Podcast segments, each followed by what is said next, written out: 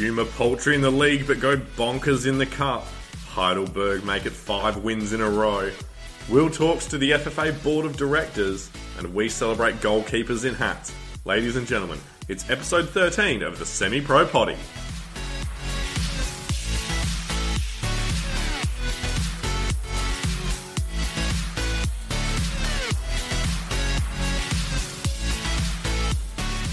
Ladies and gentlemen, welcome to episode 13 of the Semi Pro Potty. Uh, William Chambers, your host as always, joined by about 800 kilometres to my left, Branson Gibson. How are you, mate? I'm doing very well, my man. How are you doing? Very good. Um, look, we've got a lot of football to get through, but obviously you were in the uh, sunny shores of Adelaide over the weekend. What were your thoughts? Uh, I was. I did quite enjoy Adelaide. I'll be honest. I wasn't there for too long. I think I got a bus, went over to the city game. I think I spent something like 18 hours a bus and sorry 18 hours on a bus and only about 12 hours in the city itself but i mean hey it was a lovely sunday and quite enjoyed it Excellent. Yes, I'm. Uh, so I'm over in Adelaide this week, as you may have heard. This week we released the Marcos Flores interview earlier. So I'm sitting at my parents' place with a dog, cup of tea, basking in the sunshine. Um, but you know, Branson, we do it every week. Let's kick off with the kit bag segment. What are you wearing this week? Well, this week I have gone back to the international theme, or sticking with it, and I'm wearing the kit of Suriname, a South American country. It's quite a nice little kit, in my opinion. It's a white kit, it's got a bit of green and red, sort of, uh, I don't know, wavy stripe, you'd sort of call it, a, a gold star in the top corner as well, you know, paying homage to the Suriname national flag there. So I, uh, I quite like it. I think it definitely ticks the uh, the unique box. So, big fan of this kit. It's also manufactured by a manufacturer I've never heard of. Oh, go on. Uh, uh, K E L M E. So I don't know. K E L M E. Kelmer. Kelmer, Kelme, but it's got a dog paw, so I've never heard of them. Are you but- sure it's Are you sure it's not produced by Gabriella Cilmi? Oh, that's really bad. Yeah. Oh, that's so uh, bad. no idea who it is, but uh, I think it's a pretty cool kit. I'm a bit of a fan of it, so quite like it, and it looks good. What about you, mate? What are you wearing? Tell me all about it. Well, I actually thought that I had a whole lot of football kits that I'd left back home, but I found out that Dad has given them away to the salvos. Oh, really? I have like six or so, like some of my favourite Oh. kits that I had stashed here. And Dad's like, oh yeah, gave it to the salvos. And so I'm like, oh. absolutely gutted. So I think tomorrow I'm actually going to go shopping for kits, but I had to panic. I That's bought. brutal. It's so brutal. Like, so, genuinely some of my favourite kits. I think there's like a Xabi Alonso Liverpool Oh. kit. It's like the third away kit. And I'm like, why would you throw that out, you Burke? Um, but this morning, I was going to wear the Marcos Flores kit for the the, um, the interview that we did this week, but Yeah. Liverpool supporter this morning. There is no way in hell I'm not wearing a Liverpool kit for this week's kit bag segment. It's a recycled kit that I've worn in previous episodes, but it is the uh, the yellow and sort of red away kit from the '85 Cup final, I believe it is. Um, that we liked very much when I had it on. But I mean, Branson, what are your thoughts on, on Liverpool today? Uh, well, I, for those who don't know, I am like an avid Barcelona, uh, sorry, not Barcelona, Liverpool non-fan. You know, I'm so disinterested in Liverpool. So I, don't even think it's that impressive. I mean, Roma did the same thing in the Champions League last year, so you're just another Roma. I mean, get out of town. No, no, no good. I'm not having any of it. I mean, I just I love how you find out of a four 0 win some sort of negative spin to put on it. But you know, Well- I'm, I'm proud of you, Branson. I, I mean, mean, I'll just, I'll just chime in. So, like, you know, I, I, I don't like Liverpool, and they just do a great job of finding new ways to irk me, you know? So, on the weekend, Kompany scored, and I was like, yes, there we go, cop that Liverpool. And then they backed it up with winning in the Champions League. I'm like, oh, great, of course they did, of course they did. Yeah, so, they, makes it, makes it hard to dislike them, but, you know, I'm not buying into the hype. But anyway, anyway. We go on about Premier League in the early part of the episode, and then we jump out of it very quickly because, my God, we've got a weekend of results both in the NPL and in the FFA Cup this week. So, um, Yes. Branson, do you want to just quickly run us through the uh, FFA Cup results because there was one game in particular that had absolutely everything we want out of the FFA Cup and semi-professional football in general. Yeah, well, there were some crazy results. So obviously the FFA Cup uh, round six, it's still going on at the moment. There's some more games tonight, but we're looking at the Tuesday night games in particular. So the results there we had Brunswick City went down 2 0 to Werribee City. Then the Eltham Redbacks eliminated Pascoe Vale, uh, tied one all after extra time. The Redbacks ended up winning 4 3 on penalties. I think the Redbacks are in State League One, so Paco bite the dust there. So that in itself is a is a surprising result. But uh, the probably the highlight game I reckon would be the Heidelberg for Hume City five. Absolutely bananas. It's a game. totally seesaw- seesawing battle, wasn't it? I think it was that Burgers had to grab the lead back. Yeah, Like- well, they yeah they led. I think they led two 0 Then Hume City tied it. Then Heidelberg took the lead. Well, Hume didn't lead until uh, extra time, and even I think it went into extra time at three three, and then Heidelberg scored early on, and then even in extra time, Hume scored and ended up going on to win it. But um, huge result for. For Hume City, obviously disappointing for Heidelberg. Uh, they've had some pretty good FFA Cup success in the past, but you know, not this year. Well, I was looking at Heidelberg as well. We'll get to the game that they played this week, but you know, there's they've been playing with such sort of aggression and intensity that I was like, there's a, a team in the NPL that could take it to a couple of the A League teams in pre-season. I definitely put Heidelberg in that in that category. So you know, to see Yeah. them bailed out at this stage is look as entertaining as is a little bit heartbreaking because I reckon they could have taken a couple of scalps with them if they got further in. Well, yeah, potentially. I mean, I totally agree that they look like one of those outfits that really could take it to those A League franchises. So a little bit of a bummer there, but I mean, great result for Hume City. I mean, superb for them, and now they get that chance to go in and you know make the national stages and uh, well, hopefully make the national stages. Got to win a couple more, but see uh, see how far they can go in this tournament. Yep, uh, we had Kingston City. They lost to Bentleigh Greens. Um, look, if league form's anything to go off of, not a shock at all, but it was a bit of a closer one than I think Bentleigh Greens probably would have wanted. Yeah, I think it was just sort of a bit of another, you know, un- not uninspiring, but unconvincing Bentleigh win. You know, Yeah. they but they have got a lot of injuries, so I think it's sort of, you know, they just sort of got over the line. They win and they advance, but you know, unlucky for Kingston.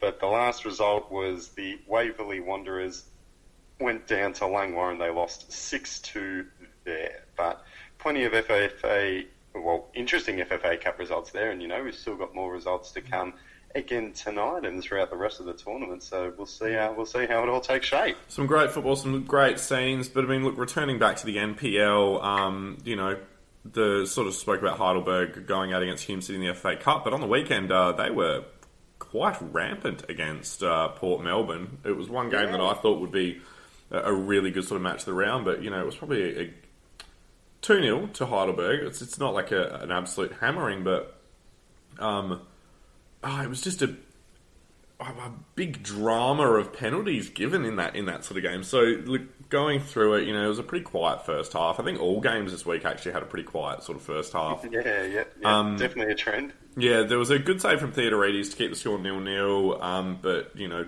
Jack Petrie opened the scoring for Heidelberg. It was absolutely Vincent Kompany the shit out of a shot. So just left his boot and stayed hit hit the back of the net before the keepers had any time to sort of react to it. Um, so that put them put Heidelberg one 0 up. But then, sort of in the second half, Symes has come out and gathered the ball, and he's sort of looking around as to where he's gonna he's gonna release it. And I think it was Cahill was sort of standing around him doing that classic striker thing of loitering Yeah. near the goalkeeper. And Yep. Symes has lost control of the ball. And for mine, if you lose control of the ball there, it's because the striker's knocked it out of your hand. But the referee didn't give a free kick to the the goalkeeper. And then Symes, yeah, go on. Yeah, to me it sort of looked like he was going to roll it out, and then like he, he wanted to try to stop himself from rolling. Yeah, And then, but like when he tried to stop him, he'd already sort of committed too much to the action of rolling, and and to me it looked like he sort of lost the handle of it Yeah. rather than it was knocking out. But you know, really hard to tell. And as you said, the referee, what referee said, play on. Yeah, referee said play on. I mean, like you're not going to call it in this thing, but then what happens is when he loses control of the ball, he just the Symes just rugby tackles Cahill in the box, gives away a penalty, and cops a yellow for it. And it's like, yeah, I get it. Like it's it's not a bad one. And I do actually like they changed the rules where you know I think maybe like five ten years ago that'd be a red card or something. They'd be like, you know what, you've you- you've got the double you've got the double um, sort of punishment there of giving away a penalty and going down a man, but I think, you know, just give him a yellow, that's fine. Then Cahill steps up from the spot, and probably one of the weaker penalties we've seen all year, and it's saved by Symes. So this really calamitous moment in the second half did nothing to the game, like in terms of there was no one sent off, there was no goal scored, everyone just kind of went about their business. Um, so it's pretty funny. Um, well, Symes did well to, you know, make up for his mistake there, so full credit to him for that. yeah, exactly. Um, but look, it, the second half kind of went through. Um, Heidelberg, they never really looked like they were in too much trouble. Um, but they took to the 94th minute to seal it. Obviously, Port Melbourne were pushing for an equaliser, which they would have probably not deserved. I, I, don't think they deserved to win the game. I don't think they deserved to draw. Um, but, you know, Heidelberg did leave it late. Um, they just had a panoply of chances in the second half that they failed to capitalise on. But, you know, it's another it's another win for Heidelberg. You know, they're just playing really well. And next week, they're up against Avondale and coming off the back of five pretty impressive wins in the league. Um, coming up against top of the table Avondale, I think that's going to be a spicy one.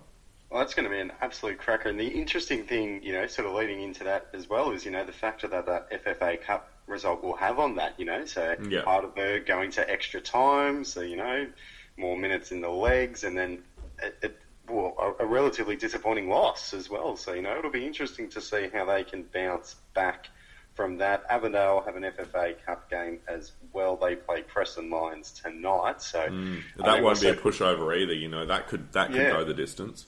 Yeah, so I mean, at the moment, you know, you'd say advantage Avondale, but that could very easily change tonight. But mm. I mean, we'll see how it goes. On the topic of Avondale Branson, you had a look at Avondale three, Altona Magic nil. Talk us through that one, mate. Well, following on with the trend that you mentioned for the Heidelberg, whoops, sorry, the Heidelberg game a very you know, intense first half. Uh, this one fit that trend quite nicely. It was a real tough start to this one. Very intense first 45 minutes. Uh, it was pretty physical, you know, a lot of hefty challenges, you know, sort of flying in there, a lot of, you know, a bit of afters, a bit of push and shove, you know, so plenty of spice in this one. They weren't really, you know, in the first half, not a lot of clear chances at, at either end of the pitch. But I'll be honest, I did think that Altona were the better side in the first half. You know, we haven't been able to say that, you know, for Avondale that they've been outplayed many times this year, but, you know, watching the first half, definitely thought it was advantage Altona. Like, they just looked more threatening. They looked more likely to score.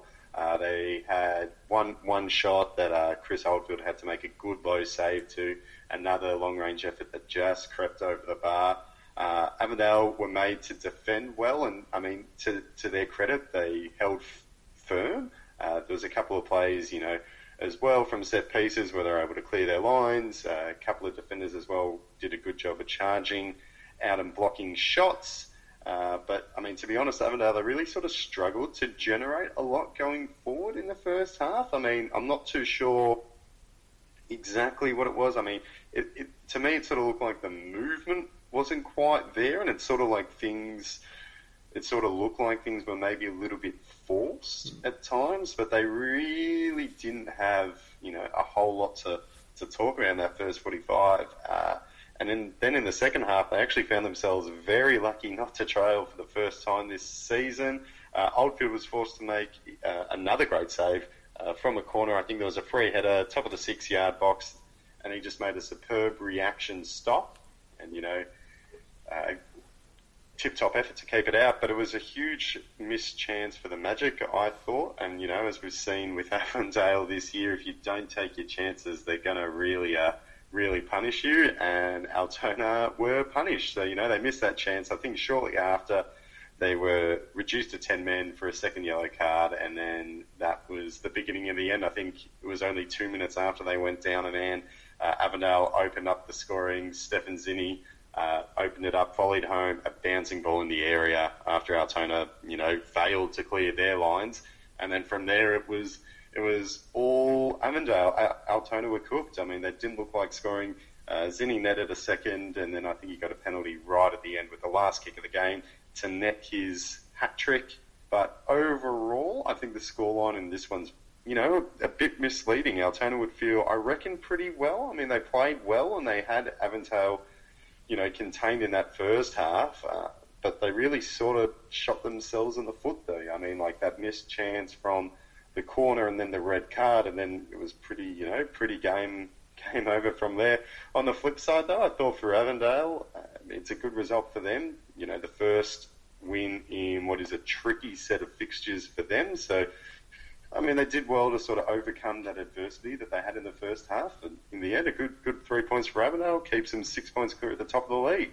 Yeah, totally. And we're starting to get to that midway point of the season as well. And you know, every game that they keep on winning, it, it just it's more and more impressive because they're going to start going back through teams now. They're going to start playing against teams for a second time, and you know, if they can sort of have the rub of the grain against teams, but we've beaten them already. We know we can beat them again this Yeah. season. You know, it gives them a lot of momentum. And and and the last thing as well is you know teams are sort of looking like they're a lot more prepared when they face off Yeah, against definitely. Avondale.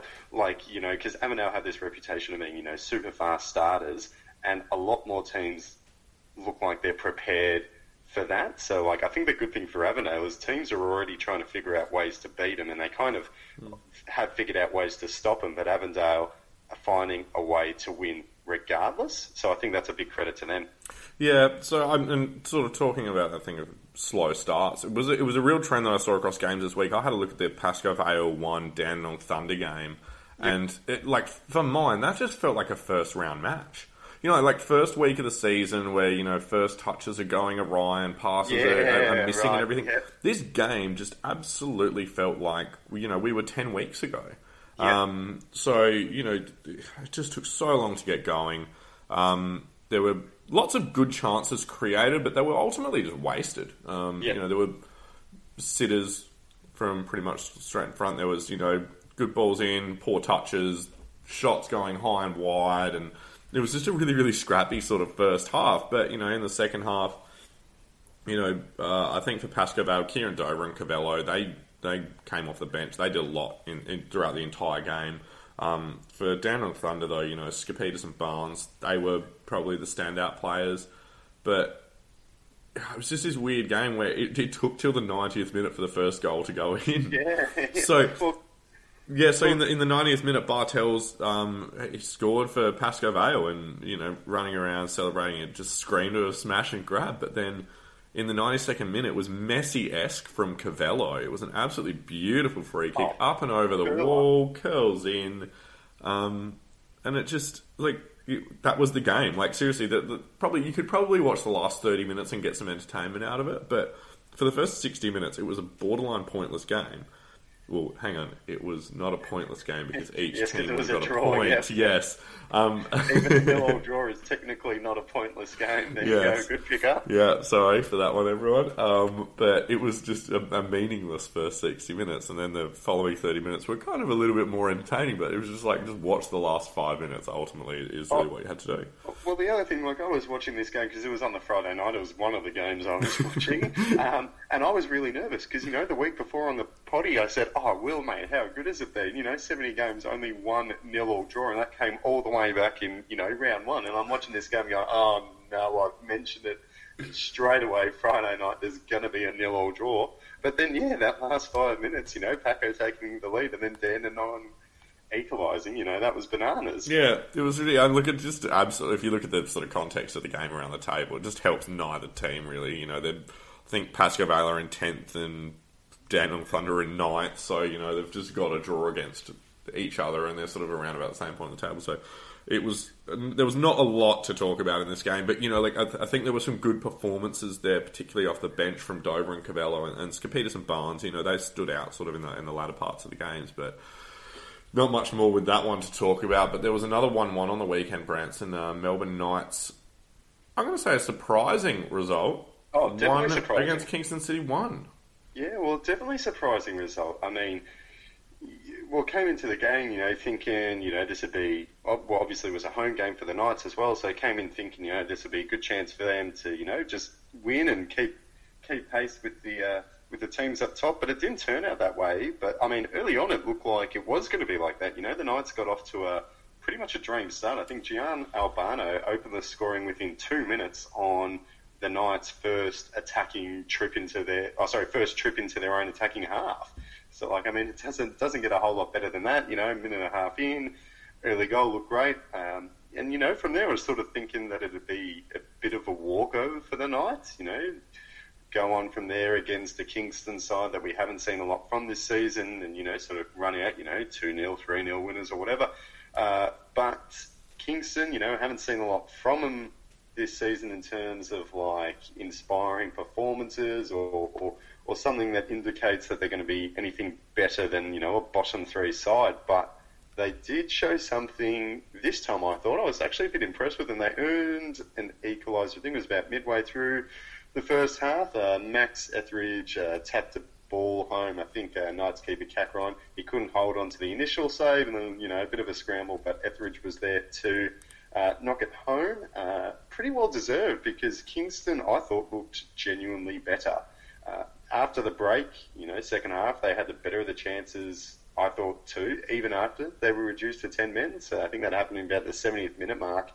And even then, you're thinking, all right, you know, Kingston have shown promising signs, but, well, they're away, one all reduced to, you know, 10 men. The Knights have a man advantage. They'll score here and, you know, escape with the win. But again, it didn't, it didn't really happen. I mean, Kingston looked more threatening to, more likely to score, even though they were down a man. And in the end, they managed to claim a draw. I, wouldn't say that Kingston hung on. If anything, it almost seemed like the Knights were hanging on here in this one. But I mean, it's a good, good result for Kingston, a good positive sign from them. Uh, really disappointing from the Knights, though, as well. I mean, in particularly uh, when you're at the top end of the table, lie. I mean, results like this against a team like Kingston I mean, they sort of come back to bite you. You know, Kingston, I think, is sitting like 12th or something, and the Knights are third. So you surely you'd back them to, to get the three points there. But I mean, come season's end, sort of looking back, I reckon they'll sort of circle this one as the one that got away. You know, a bit of a costly draw. And Will, I mean, just a question. You might know a thing or two about costly draws. Yeah, I mean, maybe a team that's very close to your heart that'll be left to regret drawing, you know, one too many games this season. Uh, anything you want to say about that? I mean, I feel like you're baiting me into like a Dandenong City um, City one, but I know it's not because they're not getting any draws. Um, like, well, it's, I get, I guess that I guess that because it's the final week of the Premier League and you're still, as a Fulham fan, in the Premier League. Um, you're you're trying to bait me into Liverpool drawing too many games and losing the league, but you know what? Yep. I'm, I'm, fine with it. I'm happy to finish. I'm happy to finish. I'm happy to finish second with 97 points. I'm, I'm happy uh, with that. Are you? Yeah, 100. percent Oh, okay. I think. Yeah, we'll talk about it. We'll talk about it in the second part. But I got a very good. I've got a very good viewpoint on this. Um, that's, that's disappointing. I hope there was, really there was one thing. I, there was one thing I want to say about Melbourne Knights, though, is you know, as much as like yeah, they're ticking away in third, and they've got uh, this is a sort of a drop points you would see it for them. Is that we're seeing it in the A League. You, you've just got to get through to finals. Like, you, you probably don't have to win. You know, you can run away and win the league, kind of like what Perth did, but, you know, like, you've just got to be in the finals mixer. And I feel like when finals time comes around, Melbourne Knights will probably flick the switch and they'll kind of go up an extra gear. Um, yeah. So I think you know it's, it's probably one of those. It's a, it's still a weird league in Australia where you know because we've got that focus on the finals, you've just kind of there's kind of no unless you win it, there's kind of no disincentive of being second or sixth. You know, yeah, like yeah. Well, the, I mean, t- taking a look at that angle, because I think that is a really good point. The, the downside there, though, is like you know the result just means that the Knights sort of fall back to that chasing pack a little bit more. So you know, I think they're now only three points clear of sixth and only four, or no, more than that actually, um, uh, no, they're looking actually pretty good, actually, now that I'm thinking about it. But, you know, yeah. Well, they're only three points clear of six, so, you know, maybe that result could be the difference between a home final versus an away yeah. final, but we've seen home home form doesn't necessarily translate too well in the NPL. But, right. I mean, there's a good point you make there, but we'll see how it goes. Uh, the other game, next game going on, a result for Bentleigh, Will, you had a look at this. Tell me about it.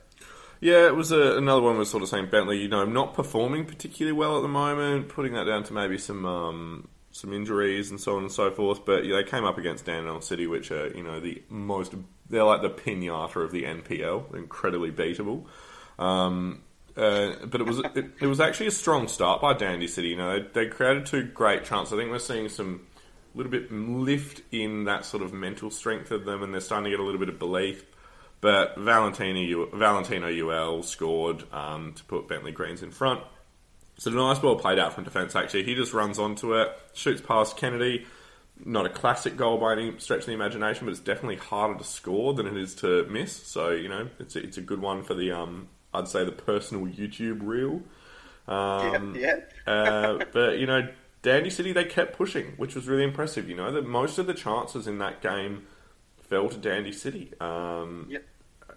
like they're kind of looking there or thereabouts, but they don't need good performances now. They dead set just need points. Um, Yeah. And I feel like Bentleigh Greens could have been one where they could have at least nabbed a draw, Oh, if not better. huge. Would have Um, been would, would have been a massive result. Yeah, but look, it was a better performance. So take the silver linings out of it. Bentleigh Greens, not sure where it sort of takes them. They're probably on the flip side. They're getting points, but not necessarily playing particularly well. So um, it, it's going to be interesting to see. I think in three matches' time, where both of these teams sit, they're at completely opposite ends of the table. But I just feel like the fortunes of one are, are going a different way to another. Where you know Dandy City might start to get some points off the back of better performances, but I think unless Bentleigh Green start putting in better performances, they're just going to be languishing in that sort of mid to lower mid table because they're just they're, they're getting by with results at the moment. Yeah, and I mean, I, you sort of mentioned the silver lining there for Dandy City as well. I mean, they lost, but it, they didn't look out of it at any No. stage. You know, they looked dangerous. They looked like, well, not dangerous because I mean, it's hard to say that they've looked dangerous at any stage this season, but like, Dangerously likely to go down. uh, yeah, they, they didn't seem out of it. You know, they No. seemed like they could get a goal from somewhere, but I mean, Yeah, I mean couldn't. Branson, having sort of watched a lot of um, a lot of football this year of a team that is destined for relegation. Do you do you see that in Dandenong City at the moment, or do you see a little bit more fight? Yeah, I'll take the high road here and I'll answer the question uh, without having any sort of counter dig.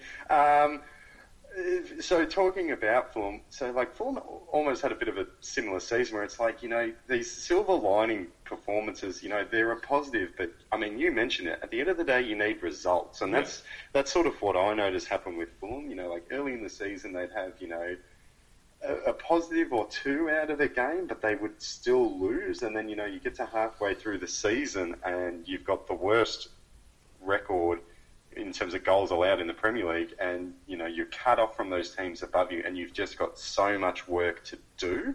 And Yeah. I think, and, and I think Dandy City are absolutely in that basket at the moment where it's like, you know, okay, they've got these sort of silver linings that are kind of shining through, but it's like, you mentioned um, they've got to start winning games, and they're already, you know, well at risk of being cut off. And as soon as that happens, or cut away, sorry, and as soon as that happens, you know, it's it's it's pretty much game over. And Yeah. you know, they've done the, they've done the right thing of you know managerial change and everything, but even with the managerial change, it's not sparked a run of points. Uh, it's still early. It's what I think the second or third week, but it's like if you see that immediate feedback of new manager comes in, you start to get points. That's Yeah. momentum, and it's like they've done that, and it's not really given them momentum yet. But anyway, we'll The see how only- that sort the- of pans out. Over only.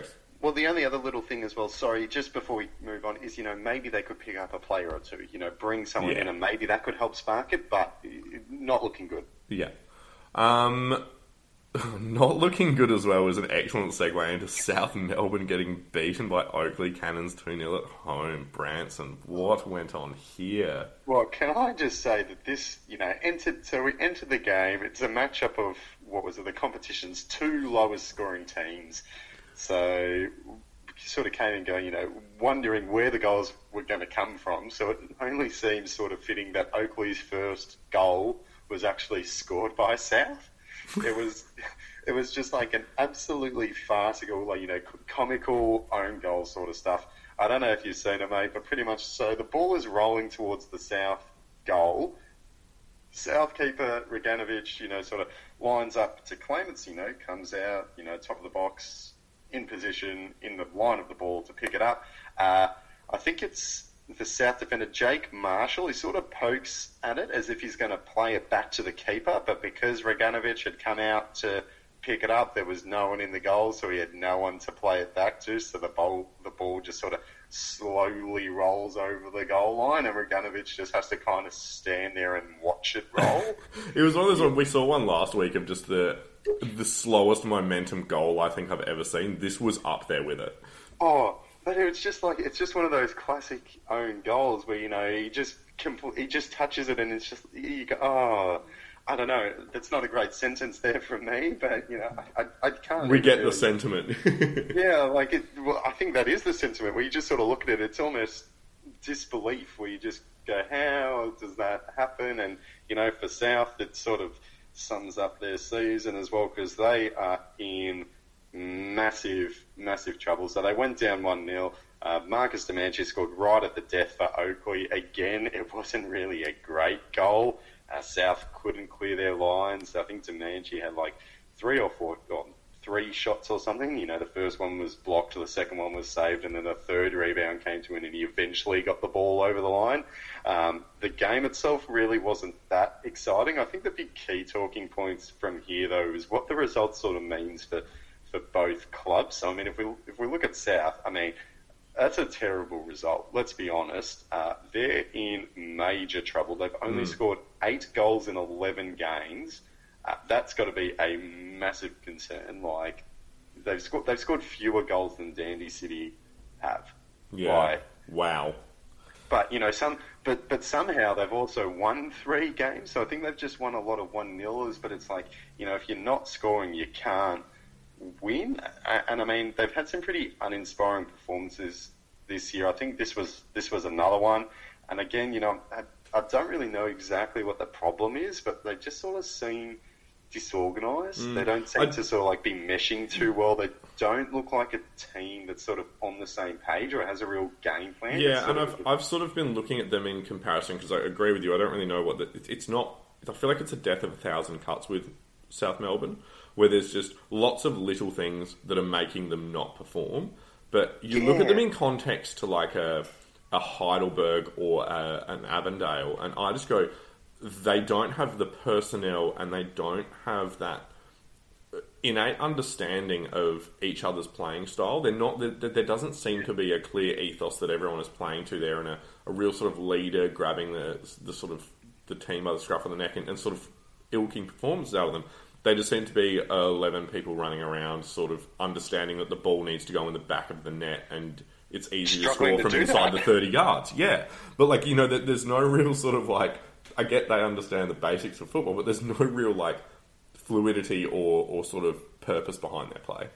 Yeah, and I mean, on the flip side, though, looking for Oakleigh, um, I mean, they get the result, they get the win, despite looking rather unimpressive in their own right. But I mean, we'll just take the points from it because it's a pretty big result in terms of yeah. the table because it jumps them up to eight points. They're now within a win of South and Pascoe, so I think they're on eight points. South and Pascoe are on eleven, so you know they're only one win away from getting out of that relegation zone, uh, which they've been in, you know, pretty much the entire season. So I mean, they're within touching distance of safety. And, you know, we were talking about City before and, and Fulham, and, you know, that touching distance of safety, I reckon, is the key. Because as soon as you start, you know, needing to have, you know, two wins or three wins or multiple results go your way to catch up, you know, that's, that's hard to do. Mm. And, you know, Oakleigh have sort of bridged that gap a little bit. And, you know, despite not looking great themselves,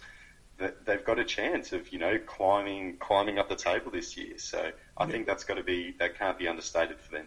Yeah, no, it was a it was a, it was a good performance from Oakleigh, I thought, um, but it against a pretty lackluster South Melbourne. Uh, the final match of the round was Green Gully one, Hume City nil surprising result after the FFA Cup. yeah, yeah. result. Well, right. well, not after, it was before, but, you know, the surprising result thinking, you know, oh, Hume failed to score in this game. It's like, well... Yeah, and then and then managed to put five past Heidelberg. Yeah, crazy. Yeah. Um, but, look, there wasn't too much in this one. Um, Green Gully, 1-0. I probably could have scored a couple more. But missed a goddamn sitter, though, from about five yards to Green Gully. I think it's miss of the round. Um, it's one that's sort of playing in at the back post. He's running onto it and side foots the ball, and it somehow stops and, and goes borderline behind him. And you're like, how have you managed that? really quite impressive. Um, but there was a the goal that they did get. Um, you know, it was nothing too sort of miraculous. There was a another sort of chance. Nick Kalmar had put a ball in from wide. Um, Daniel Jones gets that one. I mean, it was just sort of you know Hume City. They created good chances, but they never really tested. Um, they never really tested Green Gully in a meaningful manner. And I was sort of wondering, you know, this was another game where it was slow to sort of start. Everyone sort of looked like they weren't playing the same way they were three rounds ago. I was wondering if to see if we were sitting, getting a couple of tired legs from some of these cup runs and, and sort of, you know, anything that we can attribute to that, Branson. Do you think there's anything that's sort of saying, you know, mid-season lull from a couple of these teams? Well, I, I reckon cup runs is, is key. I reckon another one, though, is, you know, personnel and injuries, you know, mm. so we're 11 weeks in. I know um, that Avondale have been hyping up, you know, on their platforms how healthy they are and how everyone in their squad is fit and raring to go. And then so you compare that to a Bentleigh who have a lot of injuries at the moment and have played, you know, a bunch of, you know, uninspiring games where, you know, they've got results but they haven't really looked that good. So I think, you know, that sort of physical toll where, you know, you're getting into week 11 plus those cup games and you're starting to get a few more players get, you know, a couple of knocks, a couple of niggling yep. injuries, that kind of thing. So I think that's got, you know, a bit a, a, bit to do with it, you know? I mean, what do you reckon? Yeah, I think it's definitely just. I think there's also a little bit of mental sort of Uh, side to it as well. You know, Hume City, maybe they had one eye on the FFA Cup game midweek. You know, maybe they just yeah. they just kind of they just looked flat in this game, and and so yeah. I wonder if there's also like there's that combination of that physical, but also just that mental of, you know, cup runs are fun. I think every player wants to go deep into a cup competition. Yeah. And so maybe there's one eye on that Wednesday fixture. I'm not too sure, but you know, it's just one thing I saw across the games this week. Well, I mean, talking about one eye on the cup runs, I reckon there's got to be. You know, because I know players and coaches will always say, "Oh, you know, we take it one game at a time. Mm. You know, we're only focusing on our next opponent." But how can you? Because, like, you know, so Heidelberg. Well, so let's look at Hume. You know, so they play Green Gully. What was it? The Friday night. Mm-hmm. So they play that on the Friday night, and then they've got Heidelberg on Tuesday, and then they've got another game this weekend. So I think Avondale have three games in seven days. I think Heidelberg, Hume have three games. I think it's seven. Or oh, yeah, no, it would be or seven or eight days. But you know, yeah, that kind in of a week. So it's yeah. like, how can you have three games in eight days and not be looking forward to a game after that? Or you know, so like I know coaches and that sort of stuff would say, no, no, no, we're only focusing on this one. But I reckon, I reckon you're right. Where you know, even if it's just you know personnel and player loading, you know, taking yeah. a striker off, particularly when you don't have these luxurious squad depths of some of the more professional clubs yeah, um, exactly. You know, you've got to you've got to use your, you put your best eleven players on the park. Yeah, exactly. And you know, if if if you know you've got another couple of games coming up in a short period of time, you know, you take some of your better players off, or or you rotate the squad through a little bit more. So I reckon that might have have something to do with it. Yes, I'm sure it does. And look, that's the end of the review section of the show. Join us back in a minute where we'll start jumping into some of the more fun and light-hearted parts of football in part two of the Semi Pro Potty.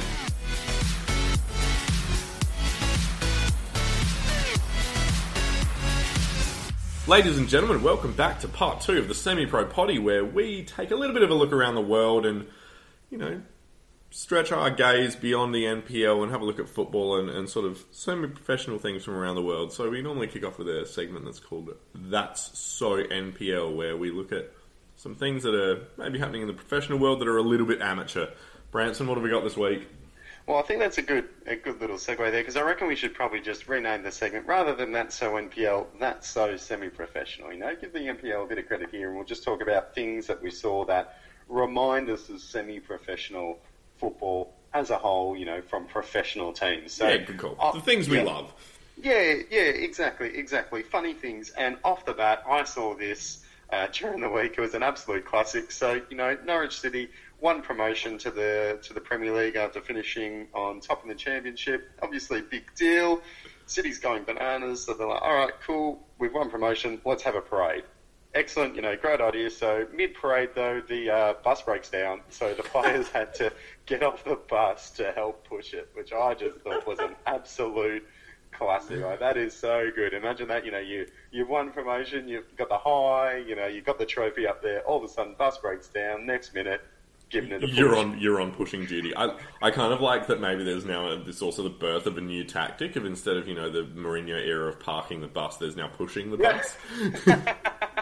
That's it. That's that's really good. I really like that. No, too. That should be their new uh, new game. We're not parking the bus, baby. We're, We're pushing, pushing it. it. Or even then- even then, if you know their opposition parks the bus, they can say, "Hey, don't worry, guys. We've got We've- bus pushing experience. We'll just push the bus over and we'll score anyway." We've done this once, we'll do it again. Yeah, that's Um, it. That's it. Excellent. What about you? Anything that uh, struck your uh, Yeah. struck your eyes, particularly semi-professional? A couple of things. Um, I think this is deeply rooted in its semi-professional age, but it was in the it was in New South Wales, and the so uh, there's now been a bit of writing that's been done on it. It just looked like a fan had walked onto the pitch and red carded the referee, but it turns out it was an ex-referee wearing a wrestling mask, like a, a Which you would've Mexican wrestling mask to cover his face, walks onto the pitch to red card the referee, and I'm like. That's great. Like, if you're going to be a pitch invader, don't do that thing that that moron did against Jack Grealish where you fucking coward punch a footballer. Go on there in a Mexican wrestling mask as a referee and card the referee. All for it. Love it.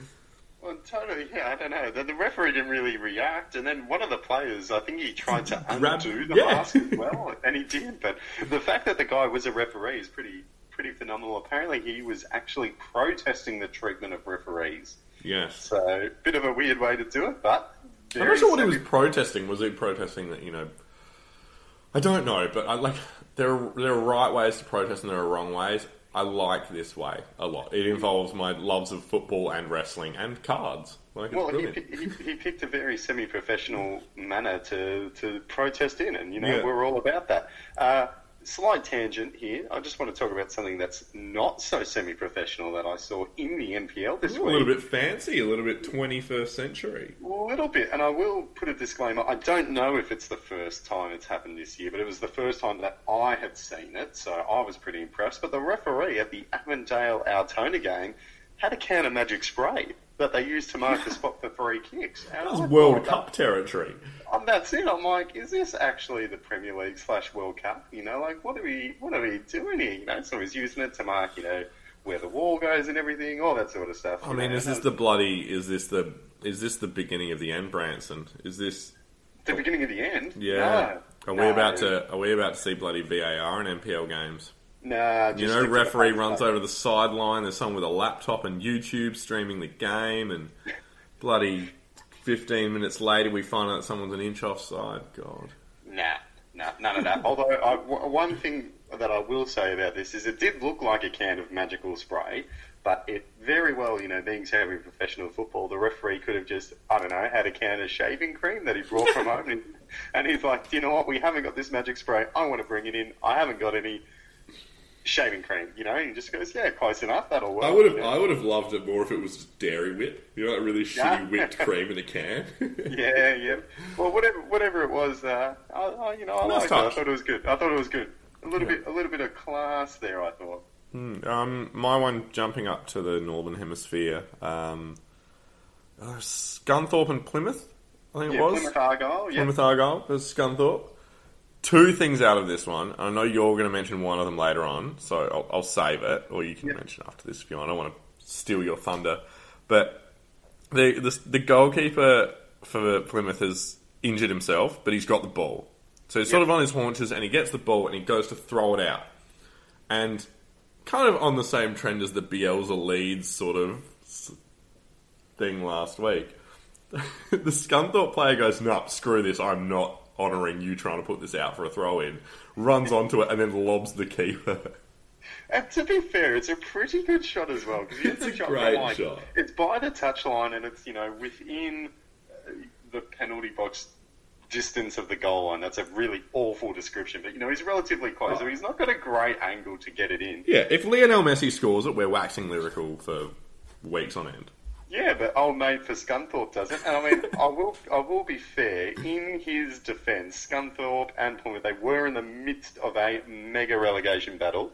Uh, so Scunthorpe, all, literally all on the line. I think if they'd won that, uh, they had a chance of jumping out of the relegation. Yeah, but they still zone. managed to lose it. Like even with a Yeah, mildly yeah. unethical, dubious goal, they've, they've still managed to bottle it. So I think they're destined for um, relegation. Those guys. yeah. Well, well, in the end, both teams ended up getting relegated, both Plymouth, Plymouth and Scunthorpe. Plymouth won, but they go down. But anyway, yeah, that was that was so good, so good, good, good. Um, Hey, uh, Southern. United, mate. Yeah. Give us an Did they update. Did they win? Mm, What do you reckon? Mm, No, they didn't win. No, you're quite correct. They did not. They suffered a 11 0 loss. And I believe that's with a new goalkeeper, correct? Uh, I'm not too sure. Don't know if new goalkeeper played, but uh, to be honest, I didn't check the match centre. Uh, but 11 0 loss at home to Right. South Melbourne. A very unfortunate. uh, Just, just a thought. I know that it probably doesn't work well with the offside rule, but what if instead of having one goalkeeper, they had two, and you acknowledge that your other goalkeeper, your second goalkeeper, can't use their hands? Because that's still pretty useful. Yeah, yeah, like someone there to just permanently block shots. Yeah, just two people on the post at all times. Actually, screw it, have three. Yeah, I mean, good. I don't know if it'd work. The offside, it does. It like the offside trap gets very difficult. Yes. Yes, I mean it could, it could. Anyway. uh, but you know the the big bad the big bad news from the weekend was wasn't just Southern United's loss, but the team above them on the table, Senior NTC, had a win. Senior So NTC. they are completely anchored to the bottom now, aren't they? Yes, well, Southern United are now six points clear, which is may as well be seven because their goal difference is eighty behind. So it's seven points. Let's say that. So I mean, tough for them to climb off the bottom from here, mate. Imagine if they did. That'd be so impressive. Um, On a serious note, though, mate, uh, you got up to a bit of a midweek activity last week uh, and had a look at some of the more serious side of football and semi-professional football and the NPL and everything that's going on in this code in this country during the week. Tell me all about it, mate. What'd you get up to?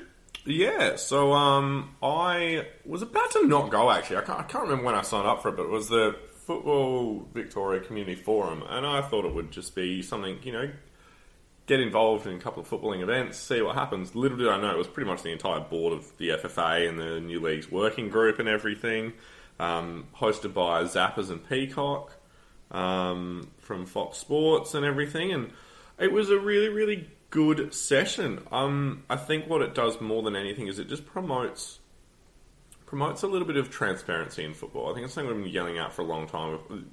The Yeah. FFA has operate, operated behind closed doors and you know, they ask us for this undying support and understanding, but you know, they just we ask questions, we don't get answers. So I think this is a very big step in that direction of having some community forums, and you know, they they didn't shy away from a lot of questions. You know, I think they they've obviously got some party lines that they're towing, but you know, it was sort of broken into four key areas. I missed the first twenty odd minutes of it, but they were sort of talking about you know what is the next four years looking like for football in Victoria and Australia. Yep. So, so what was the main taking point? Yeah, so I think like from that area, I think uh, you know that sort of next four year plan. They were talking a lot about sort of the improving the sort of national curriculum better, but also focusing on coaching. So making sure that coaches are, are qualified, making sure that coaches are getting their certificates and they're getting supported throughout that. Um, so improving the level of I think um, coaching and just administration within the game. Um, also, the FFA being way less involved in the A League um, for two reasons. Obviously, we don't really want them involved in the A League, so they've kind of got a little bit of a, you know, last year of FIFA getting involved and saying this is not how you run a league and so on and so forth. But also, what it does is by them not being involved in the day to day of the A League, it means that they can start putting resources towards other parts of the game that may need it. So, classic example is the New Leagues working group. You know, resources for that are going to go to it. There was even a really good question around the history of Australian football. You know, getting a museum up and running. You know, getting online resources published and saved and like an archive set up and everything. So, Yeah, yeah. by turning their attention away from having to manage the league, they can start to pour resources into other areas, you know, getting the second division up and running, all those sorts of things. So that was one part of it. That was really interesting. Then they sort of tackled fees in general, you know, player fees. Are they going to be capped? Well, what's the cap going to be? um, so on and so forth. A couple of really interesting ones that they said, you know, they, they were sort of more looking at going, it's not just about making it cheaper, it's also about improving the value.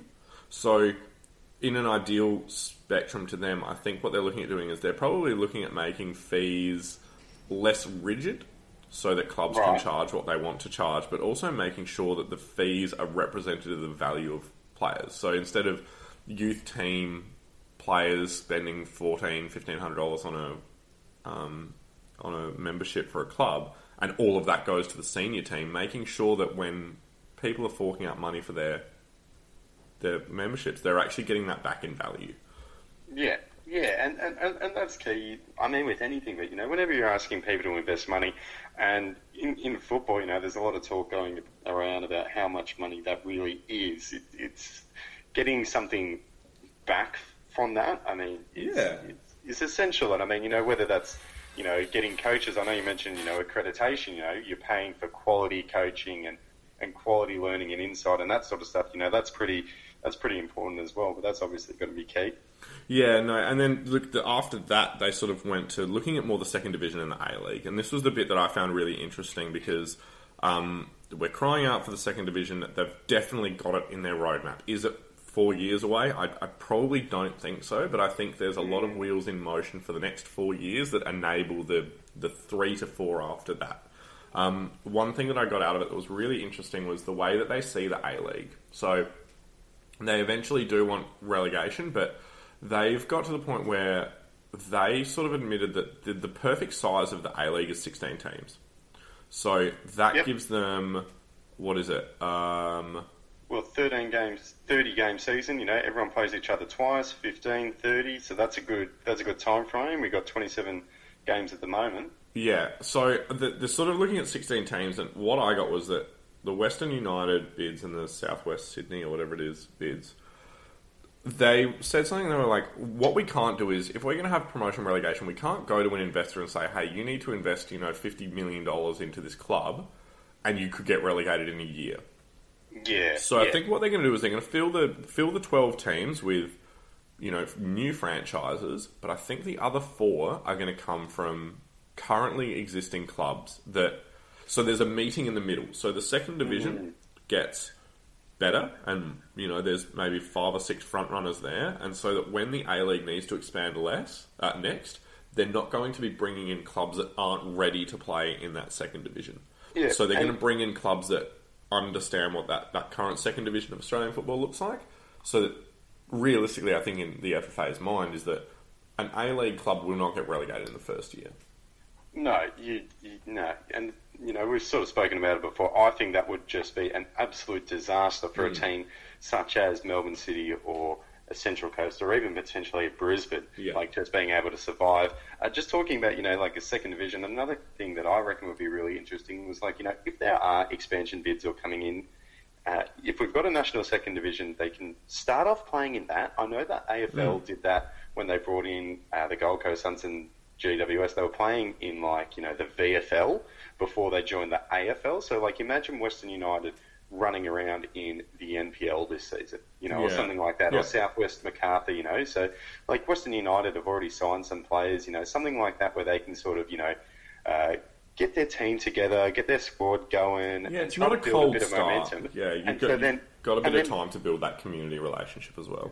Yeah, you know that community relationship. It, it, you know, it's an easier pathway to fans to jump on sooner, but also like it sort of gives the team the best possibility to try to succeed on the field straight away. Hmm. You know, because they've sort of got that relationship that you know they're playing. You know, like Valentino Yuel. You know, he's playing for Bentleigh, but imagine if he was playing in the NPL for Western United. You know, Yeah, and I think- their coaches or, or their reserve sides or, or whatever, but he was playing in some sort of Western United capacity. I think that could be a big thing that, that helps. And, you know, if you're a franchise, maybe you can't buy Mm. a franchise into the A League, but you have to, you know, enter through this second division and then earn promotion. I know that they put a video of it up. Have a listen to it, everyone, because it was actually quite an interesting forum. And I think, again, if the biggest takeaway that we get is that there's now a lot more transparency between, you know, at a board level, the FFA and the supporters on the ground. Um, you know, what the main takeaway from everyone there was that there's so much passion for this game in Australia, and, and we're all 100%. willing. We're all willing to roll up our sleeves and make it the best that we can, but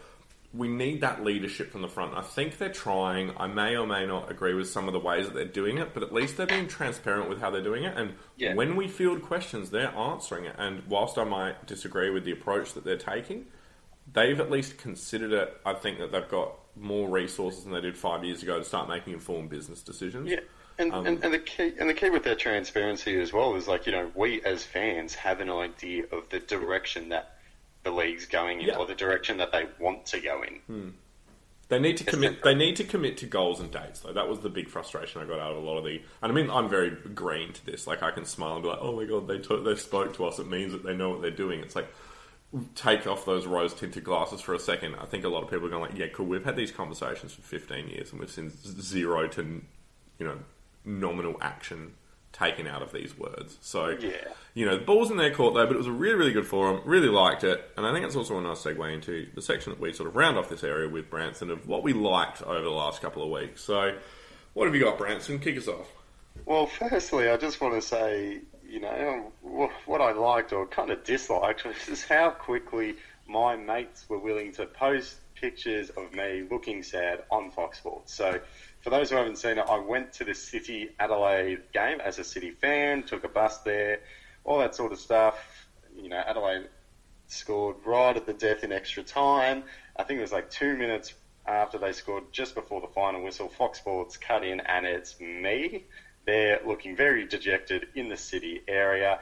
Uh, I, but I think Will, you posted on Twitter. You're like, "Oh my gosh, does anyone have, like, does anyone have this photo?" And then the people who replied were, you know, some of my best mates, and they replied within like a minute, and they had screenshots, they had video. I'm like, "Ah, great, It cheers." was so good. Everyone who's involved in that moment of my life, thank you So- from the bottom of my heart. so well, so well done to my mates for having that, and then being really, uh, sorry, willing to roast me uh, so quickly. So shout out to them. Well done.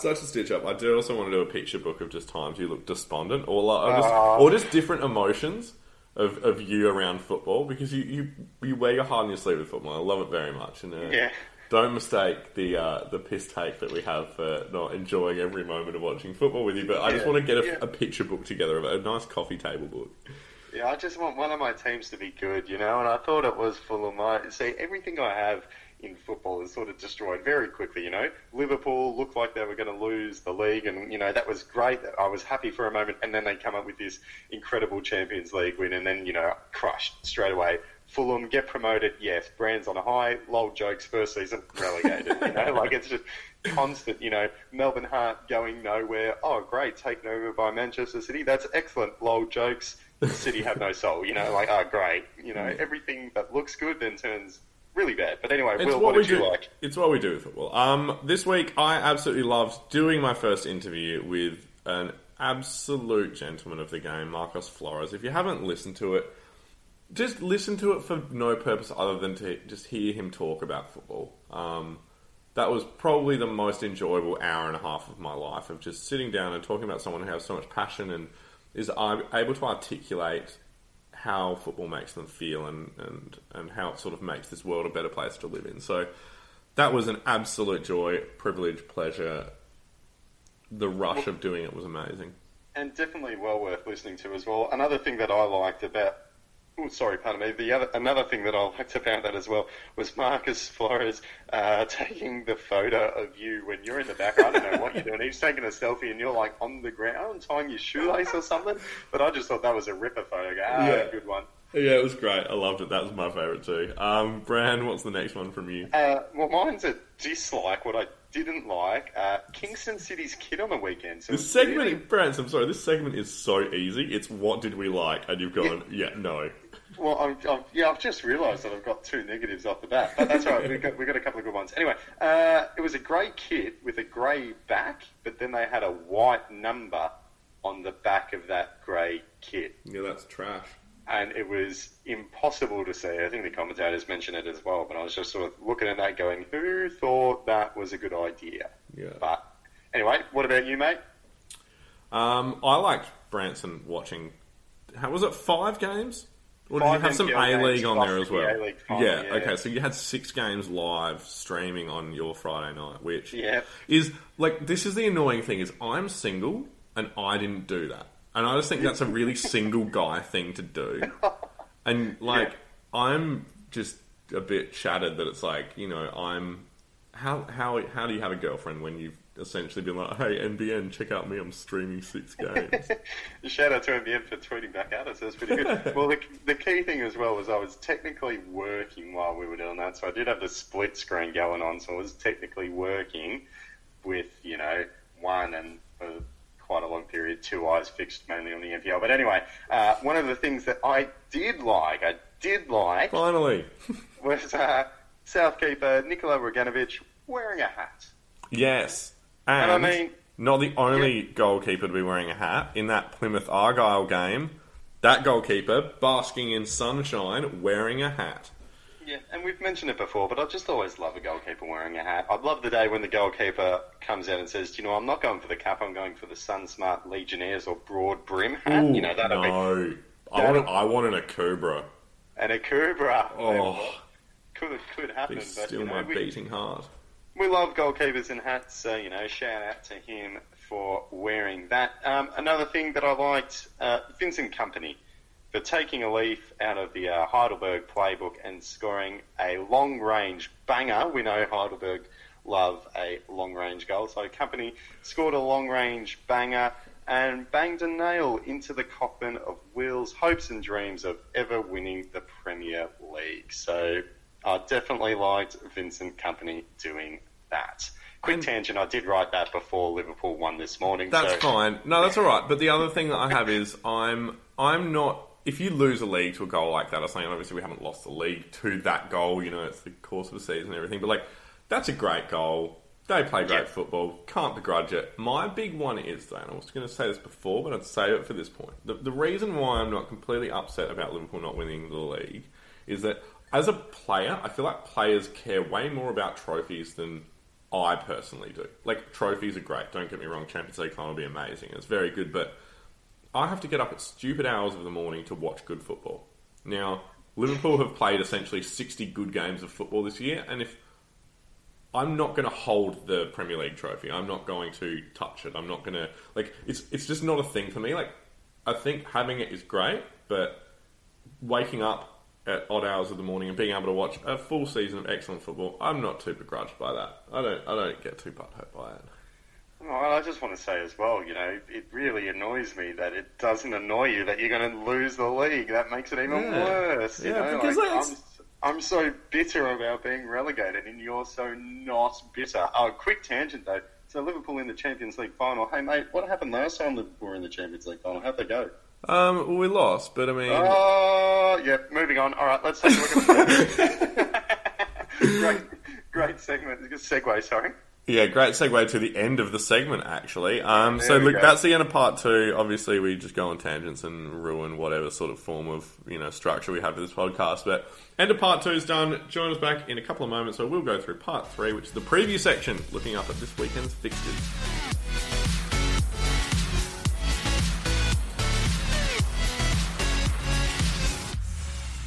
Ladies and gentlemen, welcome back to part three of episode 13 of the Semi Pro Poddy, where we take a look at the upcoming fixtures this week. Friday night, we kick off with Bentleigh Greens versus Port Melbourne and Dandy City versus Kingston City. Branson, what do we got on the Saturday? Uh, Saturday, we got a four-peat of fixtures. we got Hume City taking on the Melbourne Knights, Heidelberg versus Avondale, Altona versus South Melbourne, and Dandy Thunder taking on Green Gully. And closing us out on Sunday is Oakleigh Cannons versus Pascoe Vale. And we've also got Southern United. They are taking on Bulleen Lions, who are very good at football. 5pm on Sunday at the Veneto Club. Yeah, it should be good. Loaded week there. Can I just say as well, just quickly, I do much prefer this week's uh, fixture structure than to what it was last week. You know, the five games on the Friday night, whilst that was mega, you know, and it's kind of cool in its own right, I do think that this one's a little bit better, a little bit more spread out. You know, having said that, though, I think all four of those Saturday games are actually Saturday night games. Yes. So again, like the, it just kind of makes it hard when there's a few games that you want to try to get to, or even that you want to try to watch. You know, mm. so it's like if we go, for example, to the Hume City game, you know, there's no way that we can then get to a later game or or watch another one. But you know, I, I, I do think it's a little bit better structured this weekend, so I do like that. Yeah. Um, match of the round, mate. I think we're in agreement with this one. I think everyone listening to the podcast, when we ran through those fixture lists, I think it sort of stands out on its own. Heidelberg versus Avondale. How big is that one going to be?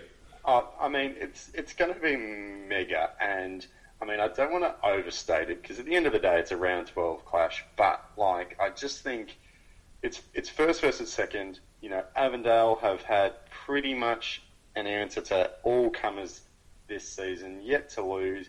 They're taking on Heidelberg, who's a club that they've really struggled to square off against last year. Like Heidelberg really were kind of their kryptonite. Avondale are even better this year. So I just think this game's going to be mega for both teams, just because you know if Heidelberg get the result, then you know Avondale obviously look a little bit more more vulnerable, and Heidelberg will close that gap on the top. But then at the same time, if Avondale can get the win and sort of move on from not the disappointment of last year, but like sort of get over that psychological hurdle of being able to account for Heidelberg, mm. I think that would just be ins- insane for them, you know, mentally to be like, all right, boys, you know, not only are we having a better season this year than we were last year, we've been able to beat a team who we struggled to beat as well. And then the flip side is if Avondale do get the result, nine points clear on top of the table. That's massive. Yeah, big one. Uh, look, at the very least, I think there'll be goals in it, and it'll be a really exciting game of football. Um, so we'll get George to pick the winner of that game. Um, yep. He chose oh. the Heidelberg Port game last week, and he picked Heidelberg. Yep. So maybe he could be on for two in a row with Heidelberg. Yeah, yeah, he did. Uh, he went right for the first time as well, I believe, uh, which is you know a little bit of a a unique thing for George, but he's in the black, you know. He's now picking more winners than he is losers. So that's a good sign for the big fella. So we'll see. Uh, we'll see who he picks for this week. Should and the topic of on, on the topic of losers, we are going to lose you guys now because we're at the very end of episode thirteen of the Semi Pro Poddy. Thanks very much for listening this week. And you know, if you haven't listened to the interview yet, give that one a listen. Um, you know, let us know what you think of these interviews because we want to do them more often, more frequently. They're a great insight into some players and also just semi-professional football in general. Um, follow us on Twitter and Instagram at SemiProPoddy. Keep the chat up, guys. We love talking to you guys. Um, and thank you very much for joining us in episode 13.